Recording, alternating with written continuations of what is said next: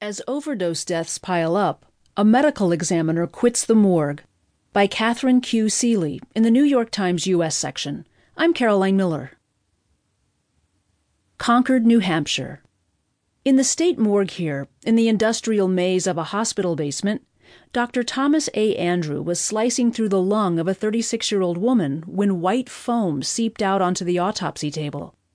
Foam in the lungs is a sign of acute intoxication caused by